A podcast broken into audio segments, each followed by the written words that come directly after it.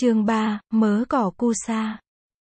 Tối hôm đó trước khi đi ngủ, Svastika ngồi trước gốc tre, ôn lại những gì đã xảy ra trong thời gian mấy tháng được gặp bụt trong rừng. Để chiều mai kể lại cho thầy Ananda và chú Rahula nghe. Chú có cảm tưởng chú không có chuyện gì nhiều để kể. Hồi đó chú 11 tuổi. Mẹ chú vừa mất, chú phải chăm sóc ba đứa em. Em gái út của chú là bé Bima chỉ được có mấy tháng. Bima không có sữa uống. Hồi đó, Svastikar đã được ông Rambun trong xóm giao cho công việc chăn trâu. Hồi đó đàn trâu chỉ có bốn con và một con trâu nghé. Mỗi ngày Svastikar đã lén vắt sữa trâu cho em uống. Nó chăm sóc bầy trâu rất cẩn thận vì biết rằng nếu nó không được giữ trâu cho ông Rambun thì các em nó sẽ đói. Từ ngày ba nó mất, căn nhà chưa lợp lại lần nào. Mái tranh đã nát, hễ trời mưa lớn là nhà rột. Và thằng Rapka phải đi lấy mấy cái chậu sành đã mẻ ngoài hiên vào để hứng nước rột. Bé Bala mới có 6 tuổi mà đã phải học nấu cơm. Ẩm em và đi nhặt củi ngoài rừng. Có khi nó phải ẩm em ra rừng. Để vừa giữ em vừa nhặt củi. Còn nhỏ tuổi nhưng bé Bala đã biết nhồi bột làm bánh chapati cho cả nhà. Mấy anh em ít khi có đủ tiền để mua bột cà ri. Có khi lùa trâu về chuồng. Đi ngang qua nhà bếp ông Rambun nghe mùi cà ri bốc lên thơm lừng. Svastikar chảy cả nước miếng. Từ ngày ba chúng nó mất, Ít có khi nào chúng nó được ăn bánh chapati cuốn hoặc chấm trong nước cari nấu thịt đâu. Áo quần của đứa nào cũng tơi tả. Svastikar chỉ vẫn có một cái xà rông khi đi chăn trâu. Hôm nào trời lạnh lắm, nó mới quấn thêm tấm vải màu nâu lên người. Tấm vải đã bạc màu và mốc thách nhưng nó quý lắm. Svastikar phải tìm những nơi có đủ cỏ cho trâu ăn. Nó biết hễ châu tới nhà mà bụng còn lép là nó sẽ bị ông Rambun đánh mắng. Một buổi chiều lùa châu về. Svastikar phải gánh theo một gánh cỏ tươi để cho châu ăn. Đàn châu ăn cỏ suốt đêm. Vào những hôm có nhiều muỗi. Svastikar còn phải đốt lửa hun khói để đuổi muỗi cho châu trước khi ra về. Ông Rambun trả lương cho nó bằng gạo, bột mì và muối, cứ ba hôm một lần. Có hôm đi chăn trâu về. Svastika đem được về cho Bala vài ba con cá mà nó câu được ở bờ sông Neranjara. Một buổi chiều sau khi đã tắm xong cho trâu và đã cắt cỏ được đầy gánh. Svastika định vào rừng ngồi chơi một lát trước khi lùa trâu về chuồng. Để bầy trâu ăn ở cửa rừng. Svastika đi tìm một gốc cây để ngồi tựa lưng. Bỗng dưng nó thấy một người đang ngồi yên lặng dưới gốc một cây pippala thật lớn về phía trước. Cách nó chừng hai chục sải tay. Svastikar ngạc nhiên đứng lại nhìn. Nó chưa bao giờ thấy có ai ngồi đẹp như vậy. Người ấy ngồi lưng rất thẳng. Chân xếp chéo vào nhau. dáng vững chãi và hùng mạnh. Mắt người ấy như là đang nhắm lại. Và hai tay người ấy đan vào nhau đặt thoải mái phía giữa. Người ấy ăn mặc rất giản dị. Một tấm vải màu vàng nhạt một đầu quấn phía dưới. Và một đầu phủ lên vai. Toàn thân người ấy tỏa chiếu một cái gì vừa thanh thoát. Vừa trầm hùng và vừa an bình. Chỉ cần nhìn người ấy. Người ta cũng đã cảm thấy khỏe khoắn trong mình. Tự nhiên Svastikar cảm thấy một thứ tình cảm nảy sinh trong nó. Và làm rung động trái tim nó. Nó không hiểu tại sao nó có cảm tình ngay với một người. Khi mà nó cũng chưa biết người đó là ai. Nó đứng chân chân nhìn ngắm người ấy một hồi lâu. Không dám cử động. Một lát sau người ấy mở mắt. Nhưng người ấy vẫn không trông thấy Svastikar. Người ấy dao động thân thể. Rồi tháo chân ra để xoa bóp. Rồi người ấy từ từ đứng dậy và bắt đầu đi từng bước chậm chậm. Vì đi về phía bên kia, cho nên người ấy vẫn chưa thấy được em bé chăn trâu. Svastiker vẫn đứng lặng yên nhìn người ấy đi những bước chân vững chãi. Trầm lặng và nhẹ nhàng trên lối mòn của khu rừng. Đi được bảy tám bước người ấy quay trở lại. Và người ấy nhận ra sự có mặt của Svastiker. Thấy em bé, người ấy mỉm cười. Nụ cười thật hiền hậu và bao dung. Chưa bao giờ Svastiker thấy ai cười với mình như thế. Như bị một sức hút lôi kéo. Svastiker chạy về phía người ấy. Nhưng khi còn cách người ấy chừng bốn bước, Svastiker ngừng lại. Nó nhớ là nó không được quyền đụng chạm vào những người thuộc giai cấp trên. Svastiker thuộc về giới ngoại cấp, nghĩa là không thuộc giai cấp nào trong bốn giai cấp của xã hội cả.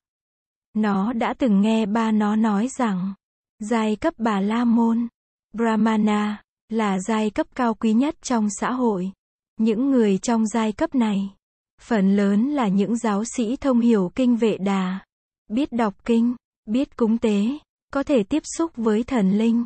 Khi Phạm Thiên tạo ra loài người, thì bà La Môn được sinh ra từ miệng ngài. Những người thuộc giai cấp sát đế lợi, Kshatriya, là những người có quyền bính chính trị và quân sự. Họ đã được sinh ra từ hai tay của Phạm Thiên. Những người thuộc giai cấp phệ xà, Vezia, là những người trong giới buôn bán, trồng tỉa, chăn nuôi và tiểu công nghệ. Họ đã được sinh ra từ bắp đùi của Phạm Thiên. Còn những người thuộc giai cấp thủ đà, Sudra, là những người đã sinh ra từ hai bàn chân của Phạm Thiên. Họ thuộc về giai cấp nghèo nhất, phải làm những nghề cực nhọc mà người trong ba giai cấp trên không làm. Giai cấp ấy là giai cấp thấp nhất rồi. Mà gia đình Svastikar lại thuộc vào một tình trạng thấp kém hơn nữa. Gia đình Svastikar ở vào hạng ngoại cấp, nghĩa là không thuộc vào giai cấp nào cả. Nhưng người như Svastikar phải làm nhà ở một khu riêng biệt bên ngoài làng. Nghề nghiệp của họ chỉ là những nghề nghiệp thấp kém như đổ phân, đắp đường, nuôi heo, giữ trâu, cày ruộng. Ai sinh ra ở giai cấp nào thì phải chấp nhận hoàn cảnh của mình. Thần linh đã dạy như vậy và kinh điển cũng dạy như vậy. Những người thuộc giới ngoại cấp như Svastikar, mà nếu lỡ lầm đụng phải một người thuộc giai cấp cao, thì có thể bị trừng phạt nặng. Trong làng Uruvela đã có người bị đánh bầm tím thân thể. Vì đã lỡ tay đụng nhầm một người bà La Môn. Lỡ tay đụng phải một người bà La Môn hay một người sát đê lợi. Tức là làm ô nhiễm người ấy. Và người ấy phải về ăn chay. Nằm đất, và sám hối nhiều tuần lễ. Mới được trong sạch trở lại. Mỗi khi lùa trâu về chuồng. Svastikar phải cẩn thận lắm. Nó không bao giờ dám tới gần một người nào trong cái xã hội cao quý. Dù trên đường đi hay là trong sân nhà ông Rambun. Nhiều lúc Svastika thấy con trâu còn có may mắn hơn mình. Một người bà La Môn có thể đụng tới con trâu mà không bị ô uế. Nhưng nếu người ấy đụng nhầm Svastika, là ông ta phải về sám hối cả hai ba tuần lễ. Dù mình không đụng người ta, mà người ta đụng nhầm mình, thì mình cũng có thể bị đánh đập tàn nhẫn. Hiện đứng trước Svastikar là một người thật dễ thương. Nhưng theo kiểu cách của người đó, thì chắc chắn ông ta không phải là người cùng đẳng cấp với Svastikar rồi. Nụ cười ông ấy hiền hậu như thế, và cái nhìn của người ấy bao dung như thế, thì chắc hẳn người ấy sẽ chẳng nở đánh đập Svastikar đâu. Dù Svastikar có lỡ đụng nhầm, nhưng Svastikar nghĩ rằng nếu lỡ đụng nhầm người ấy, thì sẽ làm người ấy ô nhiễm, tội nghiệp, cho nên nó vội ngừng lại khi khoảng cách giữa hai người chỉ còn ba bước. Thấy Svastikar không bước tới. Người ấy lại bước gần Svastikar. Svastikar tự khắc lui một bước, để tránh sự đụng chạm. Nhưng người ấy nhanh nhẹn lắm. Chỉ trong một chớp mắt ông ta đã tóm được Svastikar. Tay trái người ấy ôm ngang vai Svastikar. Còn tay phải người ấy xoa lên đầu nó. Svastikar đứng yên, ngoài mẹ nó, chưa có ai xoa đầu nó một cách âu yếm như thế bao giờ. Tuy nhiên nó vẫn còn sợ. Em đừng sợ, người ấy nói, giọng nhỏ nhẹ và thân mật. Svastikar rất yên tâm khi nghe người ấy nói. Nó ngẩng đầu lên thì lại gặp cái nhìn bao dung, và nụ cười hiền hậu của người ấy. Ngập ngừng một lát nó nói. Chú dễ thương lắm. Người ấy lấy tay nâng cầm nó lên và nhìn vào mắt nó. Em cũng dễ thương lắm. Nhà em ở gần đây phải không? Svastika không trả lời. Nó nắm lấy bàn tay trái của người đó trong hai bàn tay của nó. Nó hỏi cái câu hỏi đang nằm trong đầu nó. Còn nắm tay chú như thế này thì chú bị ô nhiễm rồi phải không? Người ấy cười và lắc đầu. Không đâu, em, em là con người. Tôi cũng là con người. Em không làm ô nhiễm tôi đâu. Đừng có nghe lời người ta nói. Người ấy cầm tay Svastiker đi ra phía cửa rừng. Đàn trâu của Svastiker còn đó. Gánh cỏ tươi của Svastiker cũng còn đó. Người ấy nhìn Svastiker hỏi. Em chăn những con trâu này phải không? Và đây là gánh cỏ mà em đã cắt cho trâu ăn. Phải không? Em tên là gì? Nhà ở gần đây không? Svastiker lễ phép thưa. Dạ đây là trâu của con chăn. Bốn con này và con nghé này nữa. Đây là cỏ của con mới cắt. Con tên là Svastika. Nhà con bên kia sông. Ở cuối làng Uruvela. Thưa chú, còn chú tên gì? Và nhà chú ở đâu? Chú nói cho con nghe được không?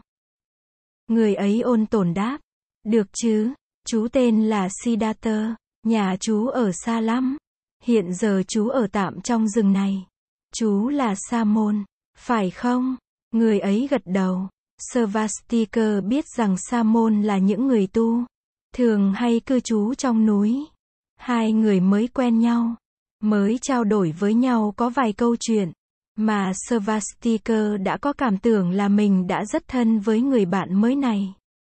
Trong làng Uruvela, nó chưa thấy có ai đối xử với nó một cách thân ái như thế. Hay nói chuyện với nó một cách ôn tồn như thế. Nó cảm thấy một niềm hạnh phúc dâng lên trong lòng.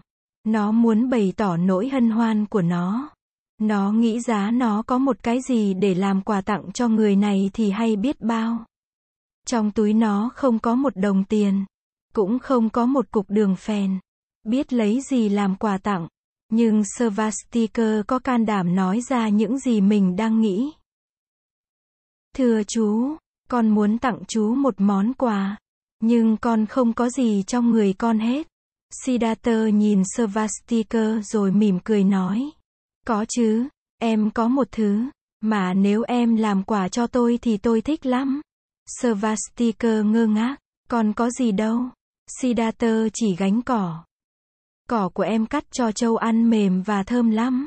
Nếu em cho tôi vài nắm để tôi chảy dưới gốc cây làm nệm ngồi thì tôi sẽ sung sướng biết bao. Mắt Svastika sáng lên, nó chạy tới gánh cỏ. Cúi xuống, ôm lấy một ôm đầy trong hai vòng tay nhỏ. Rồi nó trở về dâng ôm cỏ cho Siddhartha. Cỏ kusa này con mới cắt bên bờ sông. Con xin biếu chú. Lát nữa con sẽ ra bờ sông cắt thêm cho đầy gánh. Siddhartha chắp tay cung kính nhận bó cỏ từ tay em bé. Ông nói, em rất dễ thương. Tôi cảm ơn em. Thôi bây giờ em ra bờ sông cắt cỏ thêm cho đầy gánh đi. Rồi về kẻo muộn, chiều mai nếu có dịp, em ghé vào rừng thăm tôi nhé. Bé Svastika cúi đầu chào. Nó đứng đợi cho Siddhartha ôm bó cỏ đi khuất vào rừng. Rồi mới tới gỡ lưỡi liềm. Gài trên chiếc đòn sóc đặt nghiêng trên gánh cỏ. Và bước ra phía bờ sông. Nó thấy ấm áp trong lòng. Trời đầu mùa hạ, cỏ kusa còn non. Và lưỡi liềm của Svastika còn sắc nên cắt rất ngọt. Chẳng mấy chốc mà Svastika đã cắt được đầy một ôm lớn. Svastika lùa châu về. Sông Neranjara có một khúc rất cạn gần đó. Svastika cho châu lội qua khúc ấy. Con nghé con còn lưu luyến đám cỏ non bên bờ sông. Svastika phải tới lùa nó chạy theo đàn châu. Gánh cỏ trên vai không có gì là nặng. Svastika lội qua sông cùng một lượt với bầy châu.